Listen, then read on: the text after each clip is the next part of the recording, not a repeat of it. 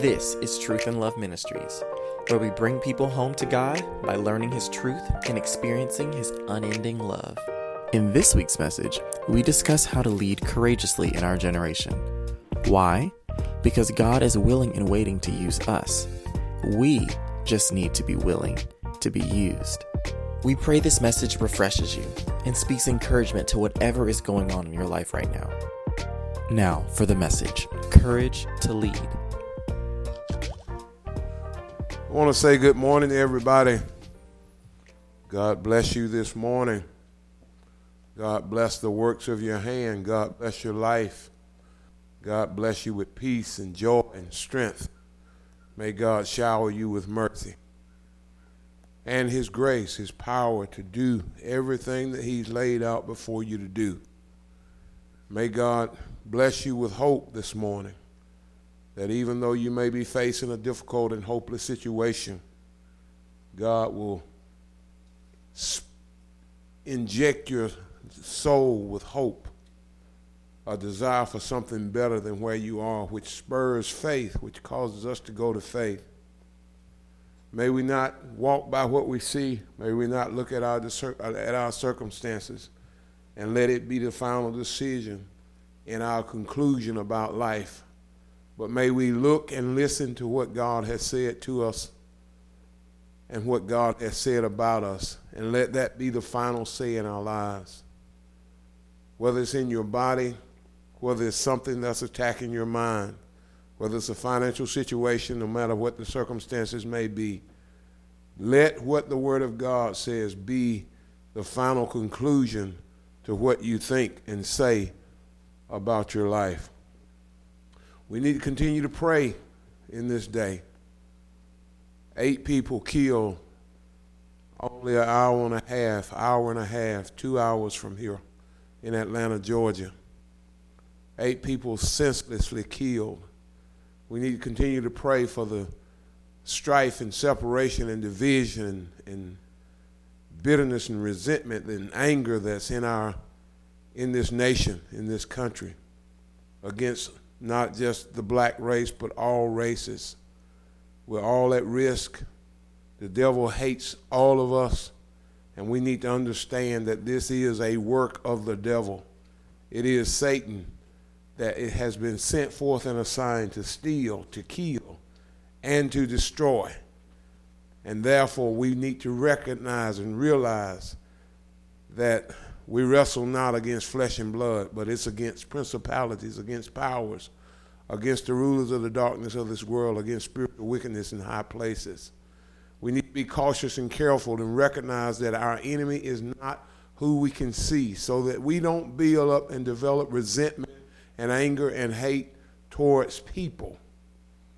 Because the Bible clearly states that flesh and blood is not our enemy.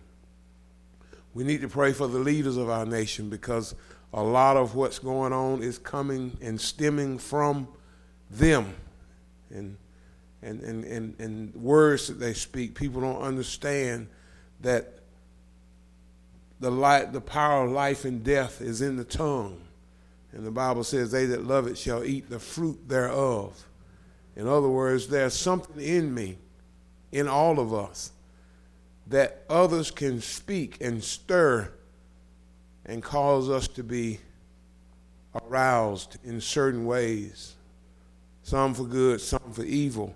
That's the power of words. Therefore, not only do the leaders need to be careful what they say, but we all need to be careful what we say, because our words have power, power to release angels, power to release danger, de- demons. Power to, to start wars, power to cause conflict. And so we need to be careful and cautious what we say. I think I, I talked about that a little last week, that, that words matter. Words matter. Yes, they do matter. I know we live in a country where we say that we have free speech and we are protected by the First Amendment, that we can say whatever we want, but no, we cannot, because what we say influences, encourages, and affects other people. That's why Jesus said himself, he said, be careful or cautious on what or how you hear. because he understood the power of words. Last week we talked about how your influence matters. I know that everybody think this, don't, don't believe that they are a leader, but yes, you are. You've been selected. You've been chosen. You've been called by God to lead. You may be just a leader of your family. You may be a leader on your job and not even know that you are influencing the people where you work. You can influence people in the, in, in, in the church. You can influence people in your neighborhood. You can influence and affect people everywhere you go. And God has called us to do so. And I know you say, no, he didn't call me to do that. Yes, he did. Let me explain to you how I know he called you, because Matthew chapter five, verse four says this: you are the light of the world. What does light do? Light has an effect, an influence upon the area where it is released. It has an effect and an influence upon the area where it, it is released. It has an effect upon the people where it is released. So if you are operating in the capacity that God has called you, and that is to be light in your home, in your neighborhood, on your job, in your church, he's called you to be light. In Walmart, wherever you shop, wherever you go, he has called you to be light. And light has influence. Light influences people. Yes, it does. And let me tell you how I know that it influences people. Because in John chapter three, verse nineteen and twenty, it says this. He said, and this is the condemnation, that light is come into the world, and men love darkness rather than light, because their deeds were evil. For everyone that doeth evil hateth the light, neither cometh to the light, lest his deed should be exposed. So it has influence. It is either influencing people for good, or it's influencing people for bad. And if you read verse twenty-one, it says, but he that doeth truth cometh to the light, that his deeds may be made manifest, that they are wrought in God, or they, they came from God. Okay, so basically what he's saying is, men that love, hate light, some men hate light because what? Their deeds are evil. And it says they don't, they won't come to the light. So that light is influencing them to move away from the light because their deeds are evil. But others who love the truth, they will come to the light because they want people to see that their works came from God. So light has influence. It's either going to come cause people to, as, as, as we say, it's going to draw you, or it's going to drive you. So you have an effect on people everywhere you go. You're either drawing them by the light, or you're driving them because you are light. You're going to draw them by the light, or you're going to drive them because you are light. And God has called us to this. God has called us, called us to influence people, to influence the lives of others. He's called us to do this. Remember last week I gave you this definition, that leaders are people who set out on a journey and take others with them. You are not to go through this life and be concerned, and you, you're, you're supposed to be concerned about your own soul salvation, but you're not only so, supposed to be just about your, your salvation and your life. Your, your responsibility is to take others with you on the journey that you are on. And you're on a journey. You're going, leaders are going somewhere. They're not standing still. They're not custodians. They're not set in place to manage and maintain a place. They're on the move. They are going somewhere. They're, they're taking people places. People are following them. Your influence matters. And to, today I want to talk about courage to lead. Courage to lead. Let me say something to you. I've learned this through the school of hard knocks, that it takes courage to lead. It takes courage to lead. It takes courage to stand out in front and for people to follow you, because guess what? You can take them to the wrong place. You can lead them the wrong way.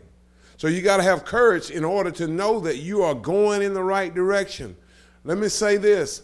Not every I mean, really and truly, it takes courage to lead, because sometimes when you are leading, you're going to go in a way that's not going to be popular, that everybody is not going to agree with, that it not everybody's going to like. And sometimes you have to step out away from the crowd. You have to step out away from everybody else. And this is what God has called us to do. He's called us to be different. He said, when you follow us, and think about this now, I, God had me to write this down. I want to read it to I want to read it verbatim what he said. Leading leading does not always mean you have a lar- you will have a large following. And a large following does not mean you're a great leader. Now that makes us that, that makes us take a different view and a look at our who we choose and select and call leaders. Because God said leading does not always mean you will have a large following. And a large following does not mean you're a great leader. Think about Jesus himself. Jesus never really had a large following. Jesus had people, when I say following, I don't mean people that just follow to see, follow to look. I mean when you follow in somebody else's footsteps, when you pattern your lives after them. Not many people pattern their lives. They followed because they wanted what Jesus had to offer. They followed because they, they, they wanted to have something to go back and tell. They followed because there was something, they, they was curious. But there was twelve that followed whose lives were changed. And one of them for the for the for the for the worse, it, it drove him. To the for the eleven, it drew them.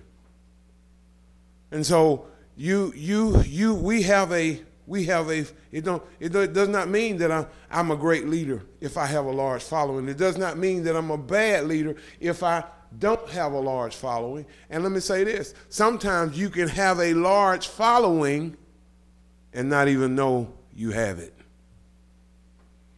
You don't know the effect that you have on people. I can remember when I worked at Flowers Bakery and, and um, when I, Uh, acted uh, acted ignorant and and did something crazy on the job and lost my job, I didn't realize how many people my life affected. I never ever dreamed that the plant manager would actually just about cry when he had to let me go. And because these are the words he said, he said, Isaac, you just don't know the effect that you had on me and others here in this place.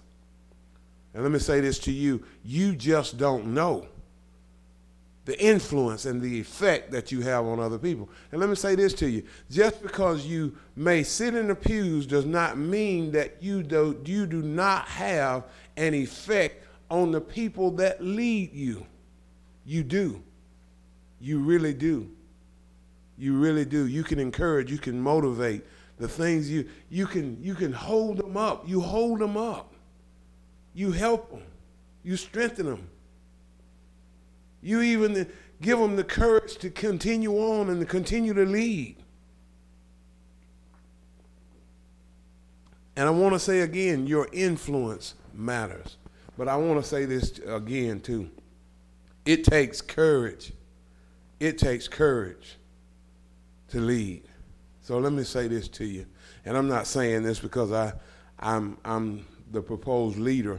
I, I'm saying this because I want you to look at other people wherever you go, and I want you to give them your utmost respect. I want you to give your supervisors your utmost respect, your teachers. I want you to give your principals, your your your your, your counselors, anybody that's sitting in a seat, that's that's sitting in a position of leadership. I want you to give them your utmost respect, because guess what? It takes courage to do what what they do on a daily, day, daily basis. It takes courage to do it. And let me say this to you. Not everybody wants to do it. Not everybody wants to do it. So let's get into the day's, today's message. First Kings chapter, First Kings chapter seventeen, verse one. It says, Elijah the Tishbite from, from Tishbe in Gilead, Gilead, Gilead said to Ahab, as the Lord, the God of Israel lives, before whom I stand, there shall be neither dew nor rain these years except by my word. Now this is talking about Elijah. And remember the word that I said again, leaders are people who set out on a journey and take others with them. And today I want to introduce you to or, or talk about two leaders who moved in two, in two very different directions. Ahab, he took a journey of rebellion against God, and thousands of people went with him. I want you to remember my statement again. Leading does not always mean you'll have a large following, and a large following does not mean you're a great leader, okay? So he he went in the, in the wrong direction and rebelled against God, and thousands of people went with him. But Elijah chose a different path, a journey of obedience to God. And he found himself out on a limb. He found himself out on a limb, out of line with culture. It felt like an uphill struggle. He found it lonely at times. If you remember, he he he was in the mountain after after Jezebel pursued his life. He was he was in the mountain and he said, "Take my life." He said, "Take my life. I'm, I'm the only one left." So he was feeling lonely at times. At times he felt exhausted from constantly swimming against the tide. And if you're a Christian today, you're probably experiencing this in some way, shape, or form. Ahab, Ahab and Elijah were both leaders of great influence, but they chose different paths. They led people in different directions, and their lives had two different outcomes, two very different outcomes. So let's start it out, and let's look at Ahab. Let's look at Ahab. And in First Kings chapter sixteen, verse twenty-nine, it says, "In the thirty-eighth year of Asa, king of Judah, Ahab, the son of Omri, began to reign over Israel. And Ahab, the son of Omri, reigned over Israel in Samaria twenty-two years. Now think about that. That's a long time. That's almost, that seems like an entire generation that this man was on the throne. Other kings reigned for a shorter period of time. Other kings had, had, had been de- de- deposed. But Ahab, he was around for a long time. He, he brought political stability, and it came with economic prosperity. But look at what God says about him.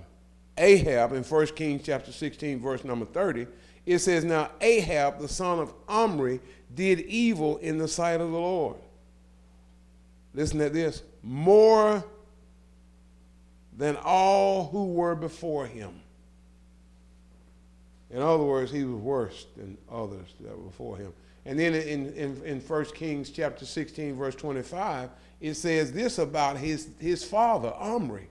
Omri did what was evil in the sight of the Lord and did more evil than all who were before him. Now look at the progression of evil. Look at the progression of evil. It says, "Now Omri did more evil than anyone before him, but when his son Ahab came to the throne, he went even further. Evil went from bad to worse under the leadership of Ahab." And he was described by some as the vilest king ever to sit on the throne of Israel. Now, I want you to think about what Jesus said in Matthew chapter seven, verse thirteen and fourteen, our Lord Jesus spoke about two roads, a narrow road that leads to life and a broad road that leads to destruction. And there are many people on it. Ahab was on which road? He was on the broad road. And the vast majority of those who would ca- have called themselves God's people were there with him. Note that in Matthew chapter seven, God is not talking so much to the world as he is to his own people. So when he tell you, when he talks about two roads, he's actually talking to his people. He said, there's, there's, a, there's a broad path. And he said, many is going to get on that path. And he said, there's a narrow path that leads to life. And he says, few there will be that will find it. So he's basically telling us there's two roads, there's two paths that we can actually take. So what does it look like to progress further and further down the broad road? Okay, let's look at Ahab's journey. The first point I want to make about Ahab's life is this.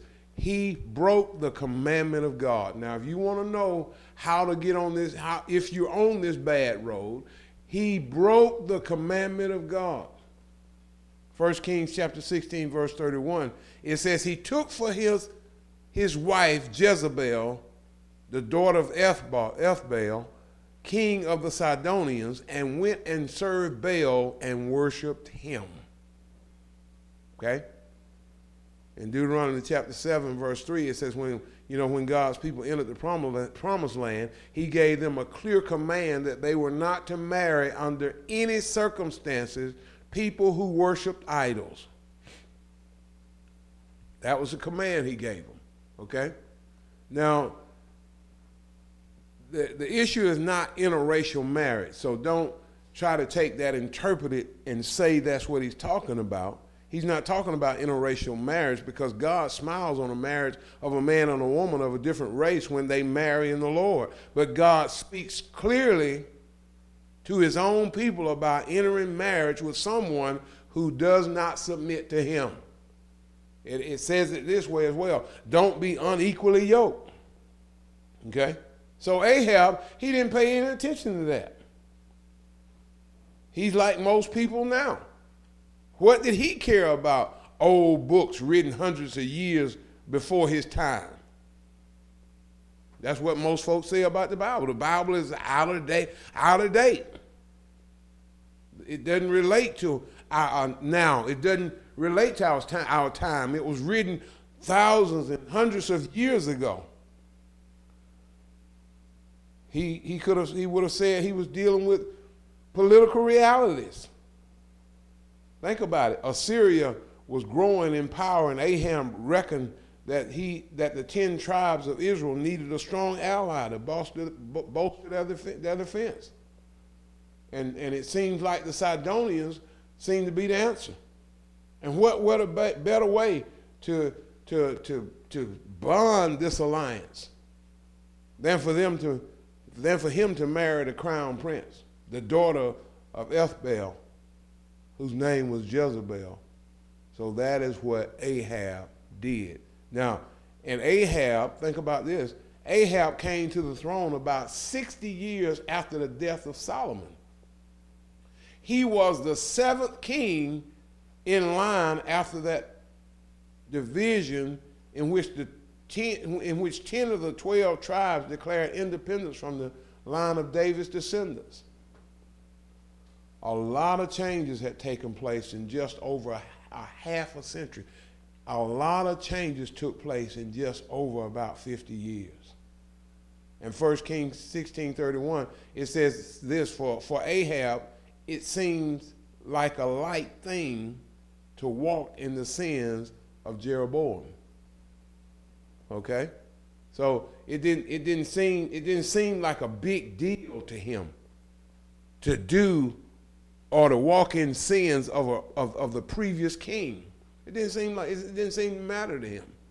Okay? So, you know, sins that seemed shocking to one generation had come to seem light and trivial to the next. And we see that in our in, in the United States of America. I've seen it in my lifetime. I can remember when I was growing up and when I was in school that certain things, if they, people didn't let you know that they did, or people didn't let you know that they were. And guess what? Nowadays, everything has changed. Everything has had changed. When I when I was in school, people that were people that were gay, they were they were very, very secretive about it. Now they're bold about it, and even bold enough to marry publicly. So a lot of things have changed. Morality does not always pass from generation to generation. But when sin does, it often grows worse. I'm sure the older people who could remember the days of Solomon must have looked back and wondered, what in the world happened in our nation? And let me ask you this question. Have you ever wondered about our nation? What in the world is going on? Certain things people used to try to conceal and cover, but now it's no longer that way. Okay, the second thing Ahab did was he, uh, he, he undermined the worship of God. In First Kings chapter sixteen, verse thirty-two, he says, he erected an altar for Baal in the house of Baal, which he built in Samaria. Now, Solomon built a temple for the Lord, and just sixty years after his death, Ahab builds a house of Baal inside an altar for Baal. No one who takes the Bible seriously can say that all religions are different ways of saying the same thing, or that all religions are ways of coming to the same God by a different route. Anybody who believes that don't know the Bible. There's one God, and Baal is not God. Think about the first commandment in Exodus chapter twenty, verse three. It says, it says, you shall have no other gods before me.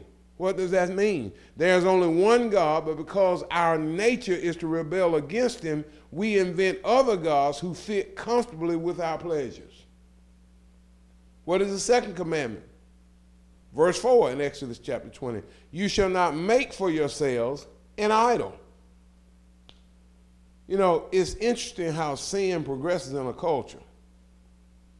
When the ten tribes in the north separated from the two tribes in the south, Jeroboam wanted to stop his people from going to Jerusalem to worship at the temple.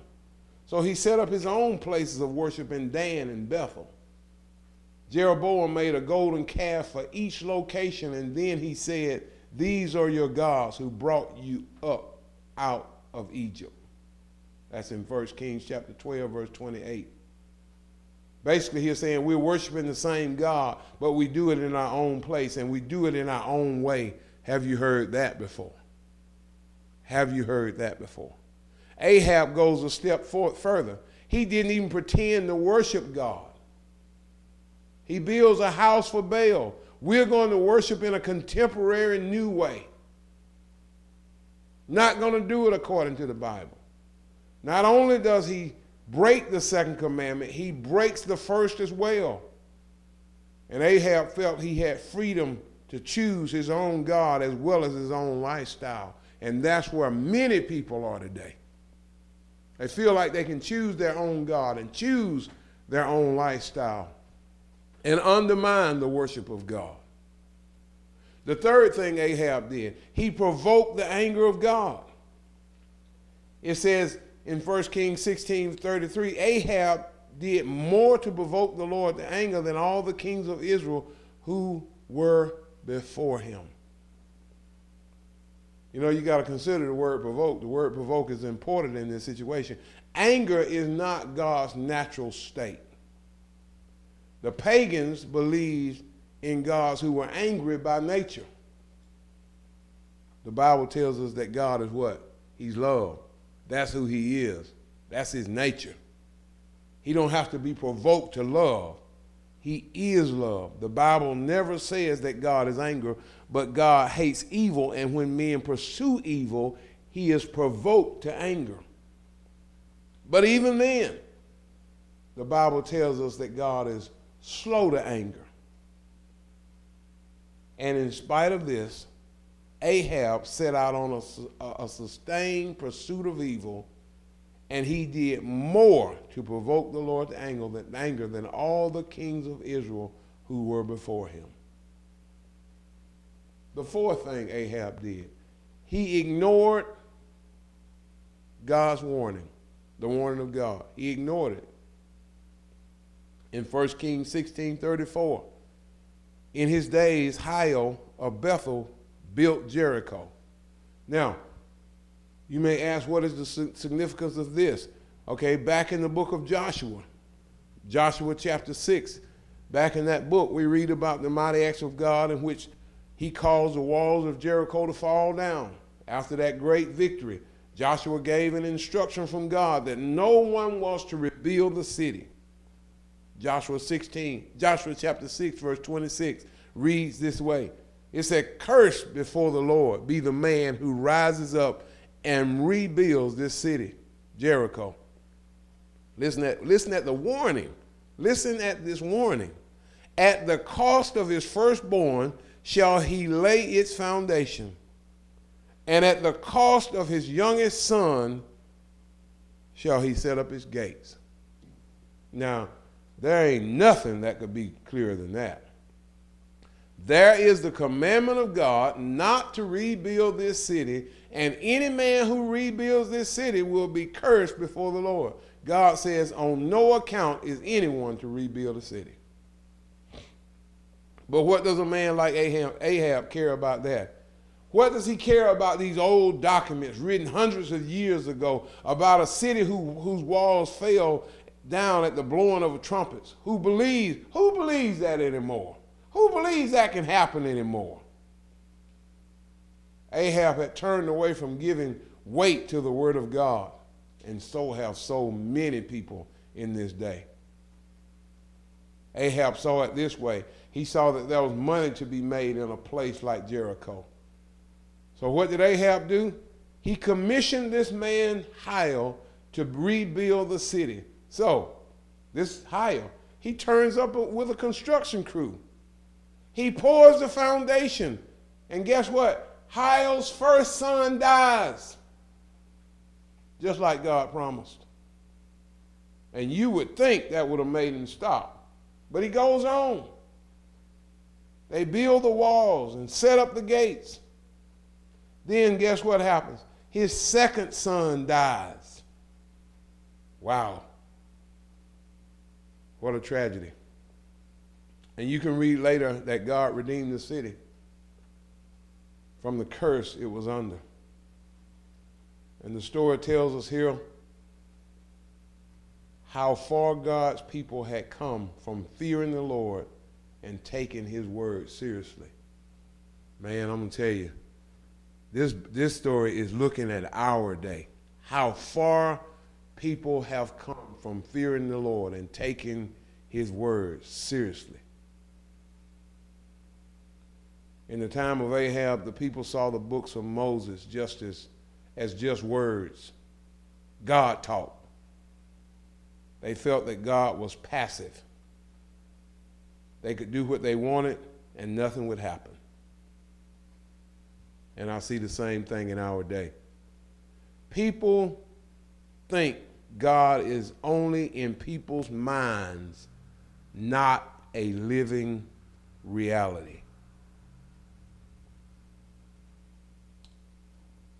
This is a story of the progress of, of the of the progress of evil in a person's life and in a society. It begins with what? Disobeying the commands of God. It continues by undermining the worship of God. If this God does not suit us, we will reshape God in our own image. It intensifies in provoking the anger of God, and it ends up with men and women ignoring the warnings of God. You know, it made me think about this when they were trying to shape God in their own image. I want you to think back in the, in, in the, in the beginning, in the book of Genesis, it said, God said these words, "Let us make man in our own image after our own likeness." And, and, and then God proceeded to make man in his image. But guess what has happened? And, and think about this. I want you to think about this, that, that we were, we, we are considered to be the children of God. Adam was considered to be the God of the earth. And our biggest temptation is to be God over our lives. So when we try to be God over our lives, what do we try to do? We try to create God in our image, how we want him to be, how we see him to be. And then I want to read to you Revelation chapter four. You know, it says, it says, it says, "Thou art worthy, O Lord, to receive riches and honor and glory and power, for thou hast created all things, and for thy pleasure they were created." Think about this. We have not only sought to create God in our own image, we have also sought to create him for our pleasure. Mm. We're trying to make God for our own pleasure. We're trying to create God and make God do things for our own pleasure. You know, it's, it's clear to me that our, our nation is on the same path. We define our own morality. We choose our own gods. But God says, I am who I am. But instead of bowing before him and believing God is who he say, says he is, we try to redefine God. And we act as if God is who we say he is.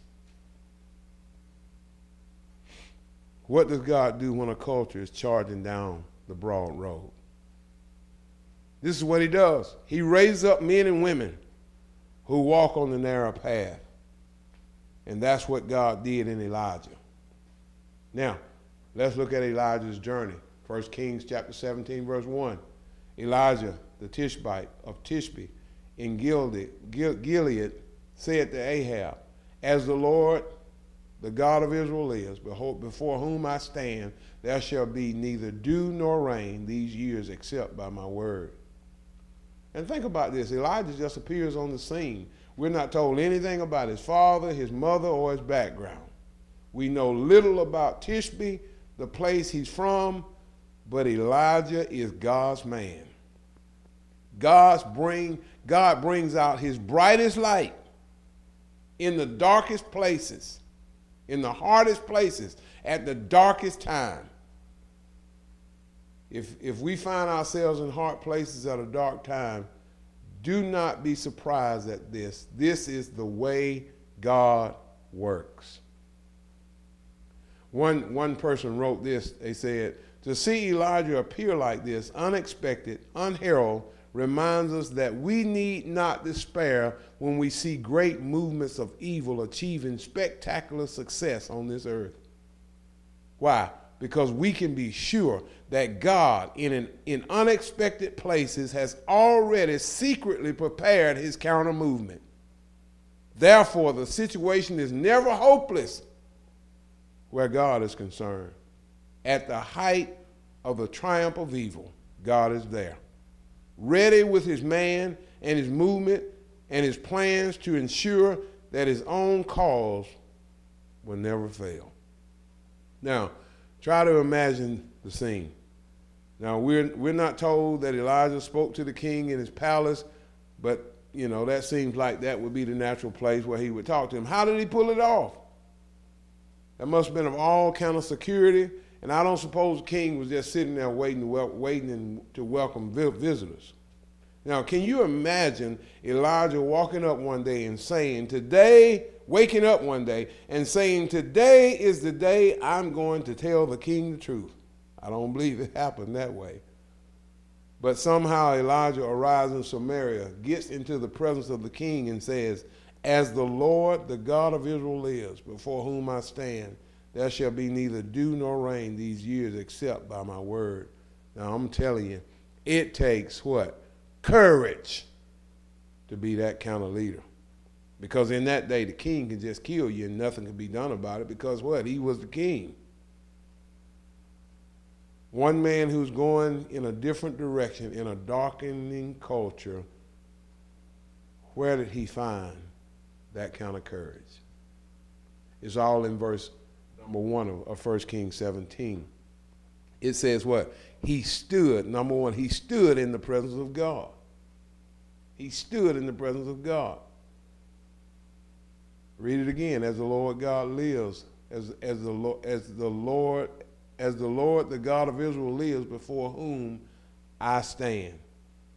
It didn't say he stood past tense or will stand present tense. It says he stood constantly right now. What does it mean to stand before the Lord? I want you to just imagine in your mind the palace as Elijah walks up to Ahab and around the room or his. Are servants, and they're waiting to do whatever the king commands.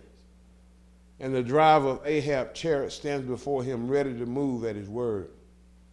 But, you know, the waiter stands before Ahab, ready to serve him food or drink at the movement of his finger.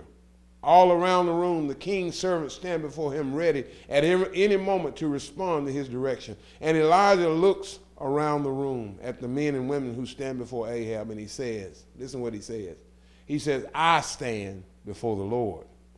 I stand before the Lord means to come to the place where you are ready, available, and responsive to whatever he commands you to do.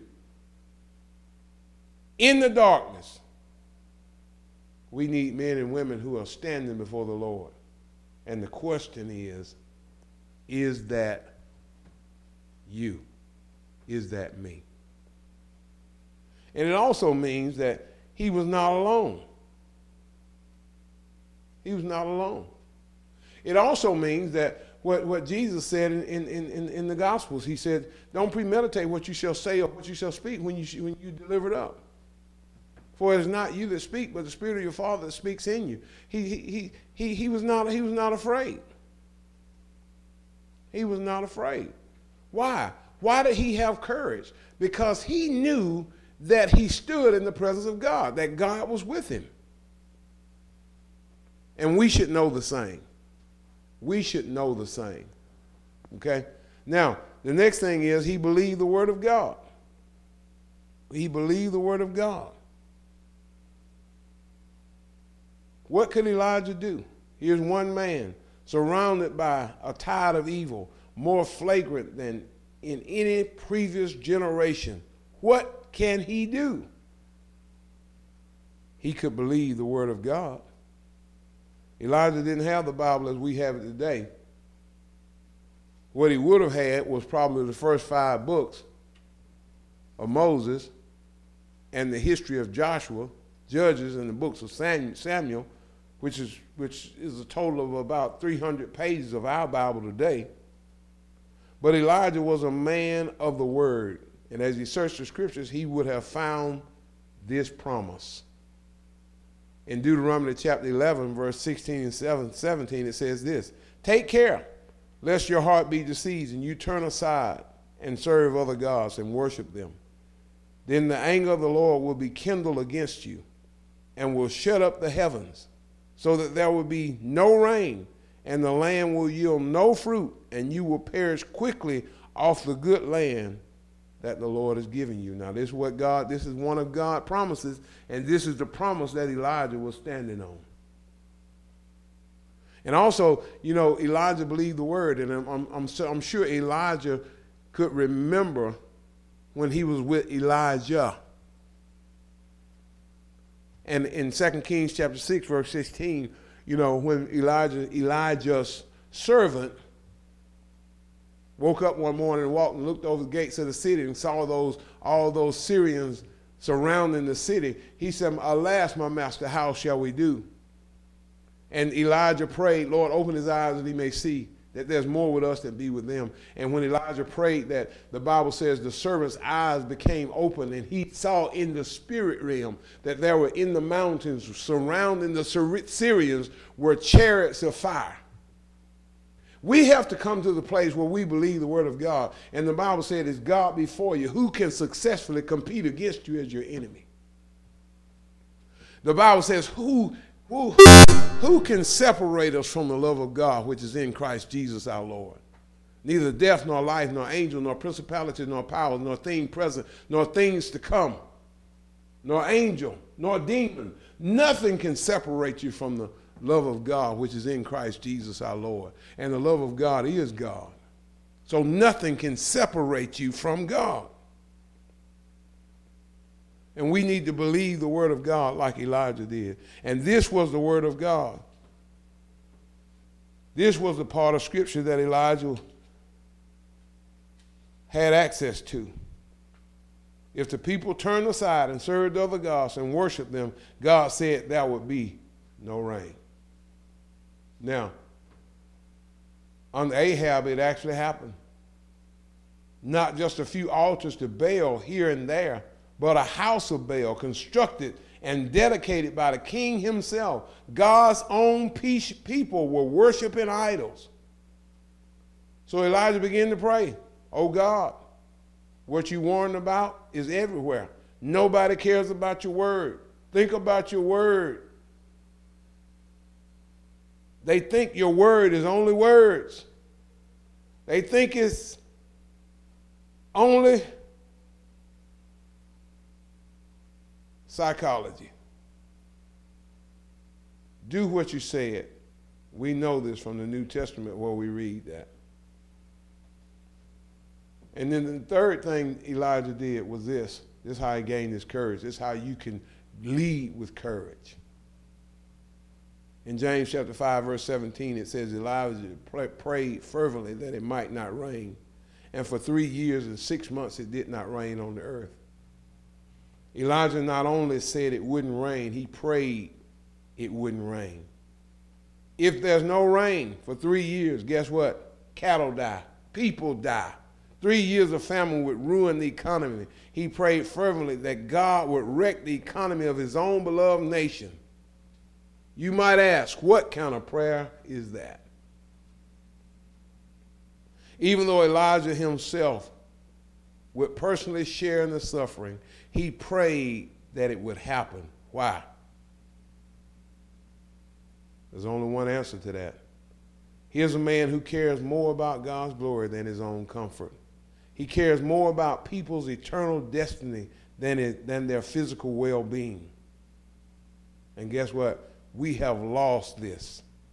We design churches based upon what people want. We preach what people want to hear or search out what they want. And it's sad what we have grown to and come to. There's no, there was no doubt about the greatest need of the people in Elijah's mind. God, people need to know you live, to know that you are alive. Whatever it takes in this world for them to know that you are God, do it so they don't perish without you in the next. Think about that. It is better to endure any suffering in this world and turn to God than to enjoy any comfort in this world and to live without him in the next life. The fourth thing Elijah did, he spoke in the name of God. As the Lord God of Israel lives, before whom I stand, there shall be neither dew nor rain these years except by my word. Standing before the Lord gave Elijah courage to stand before the king. His engagement with the word and his submission to God's will would enable Elijah to speak truth to the king. The Lord, the God of Israel, lives. He lives. Ahab never thought about that.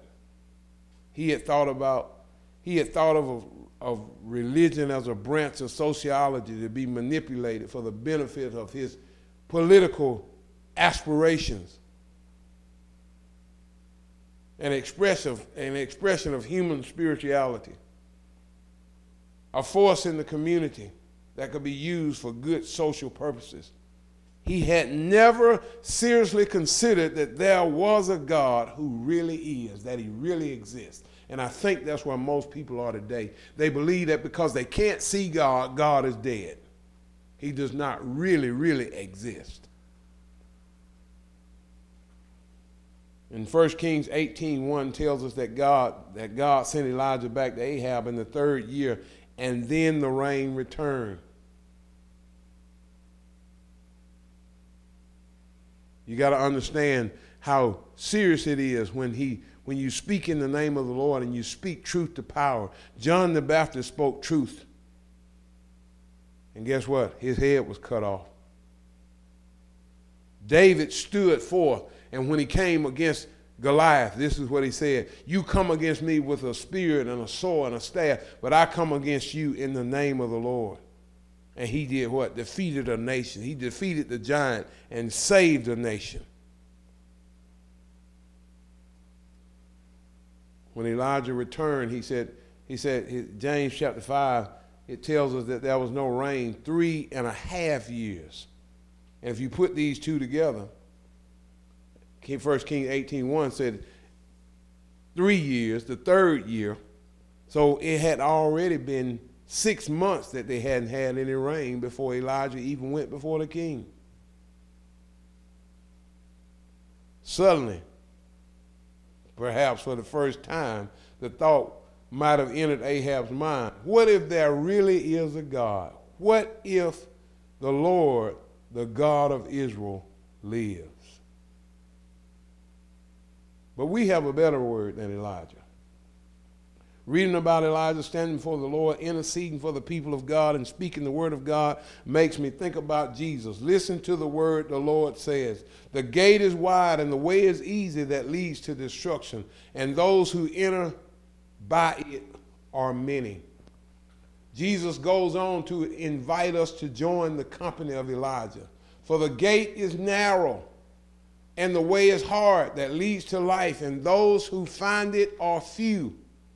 So enter by the narrow gate. That's Matthew chapter seven, verse thirteen, verse thirteen through fourteen. And I say this to you, to all who are ready to walk the narrow way of faith and obedience to God. There's good news. Jesus stands before the Father for us. He is the Word of God to us. He opens the seal to enact the will of God for us. He speaks a better word than Elijah. Elijah spoke a word of judgment so the people would seek mercy. But listen to this. Jesus speaks a word of mercy to people who deserve judgment. That's the gospel. And we should thank God that we're not called to go out somewhere, somehow pray for judgment on the world. But in Christ's name, we are to call people to repentance, and we are to offer grace to people in this world. So I want to end with this question. Where are you today? We live and work with thousands who are on the broad road with Ahab, choosing their own morality, shaping their own God, provoking the Lord to anger and ignoring his warnings. I invite you today to step out from the crowd and take your stand with Elijah. Offer yourself to God today. Place yourself under his authority. Tell him you're ready to do whatever he asks of you. Ask him to make you a person who really believes his word, and to help you seek his will, even when it's going to be costly for you. Ask him to give you courage to speak in his name and to be light in this dark world where we have been placed. Ask him to help you to do this. God is waiting. He's ready. He's willing to do it.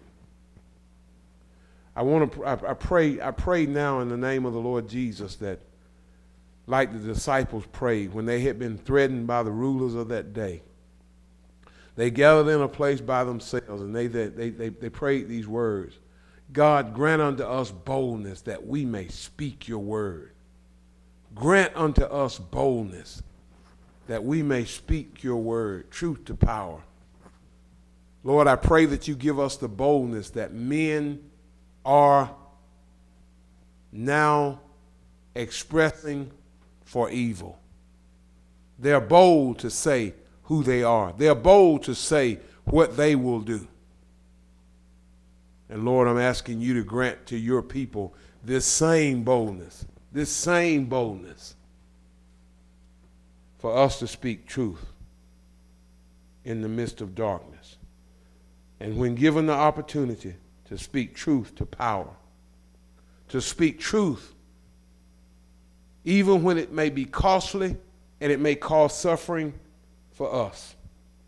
Give us that courage, that confidence, and that boldness in this day, in this dark hour, let us be the people that you cause to rise up, to bring about change.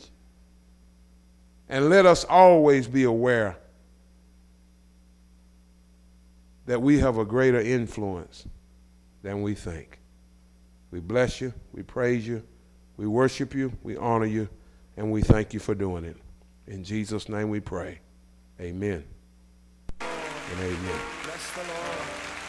Oh, I know you can feel him here. He's alive in this place tonight. I feel Jesus. Can't you feel him? Sing it, come on. I feel Jesus.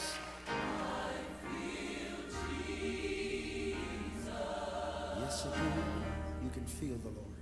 I feel Jesus.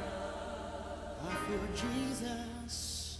I feel Jesus. Oh, hallelujah. In this place. In this place. And my soul. My soul.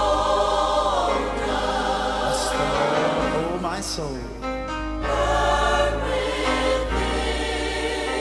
feel it burning way down on the inside. I feel Jesus. He's in. Yes, he is. This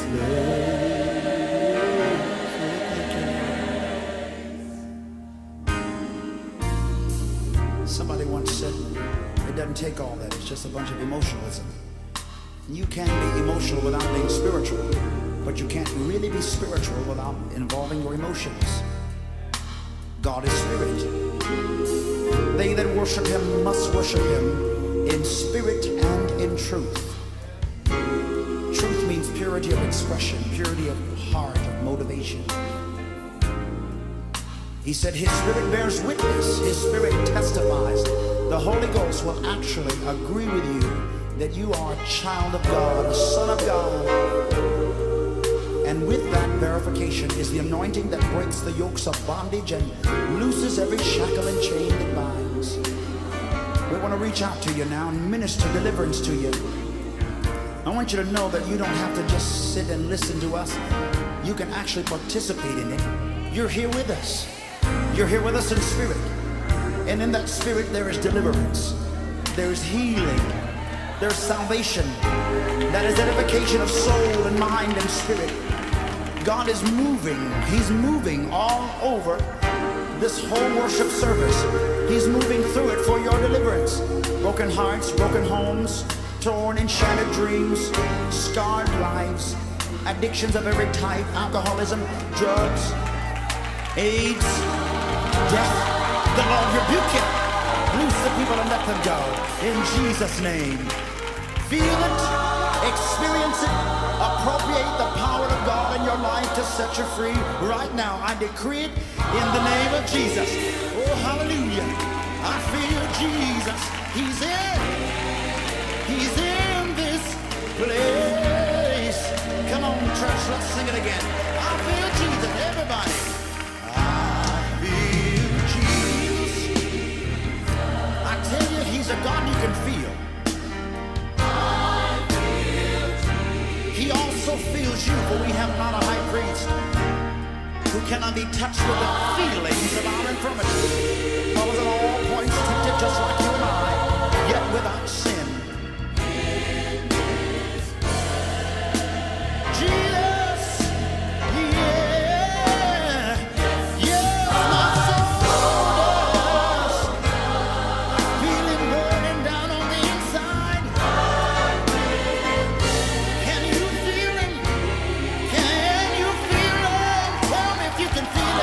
Tell me, my God, I feel Jesus.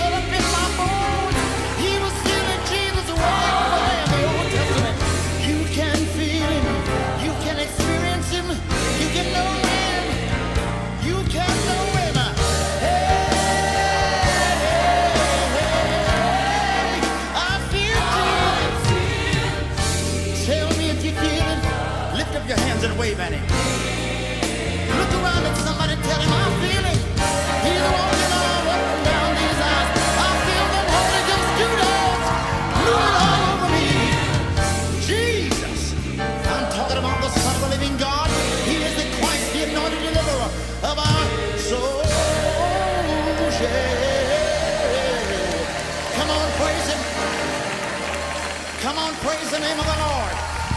Be glad that you know him.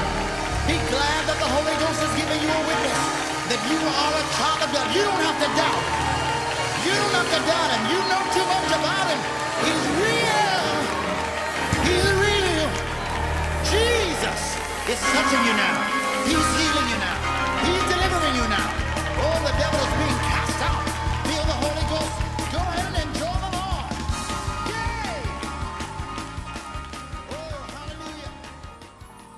Thanks for listening. If you enjoyed what you heard, make sure to subscribe and share with somebody you know. And tune in next week for more sermons from Truth and Love Ministries Church.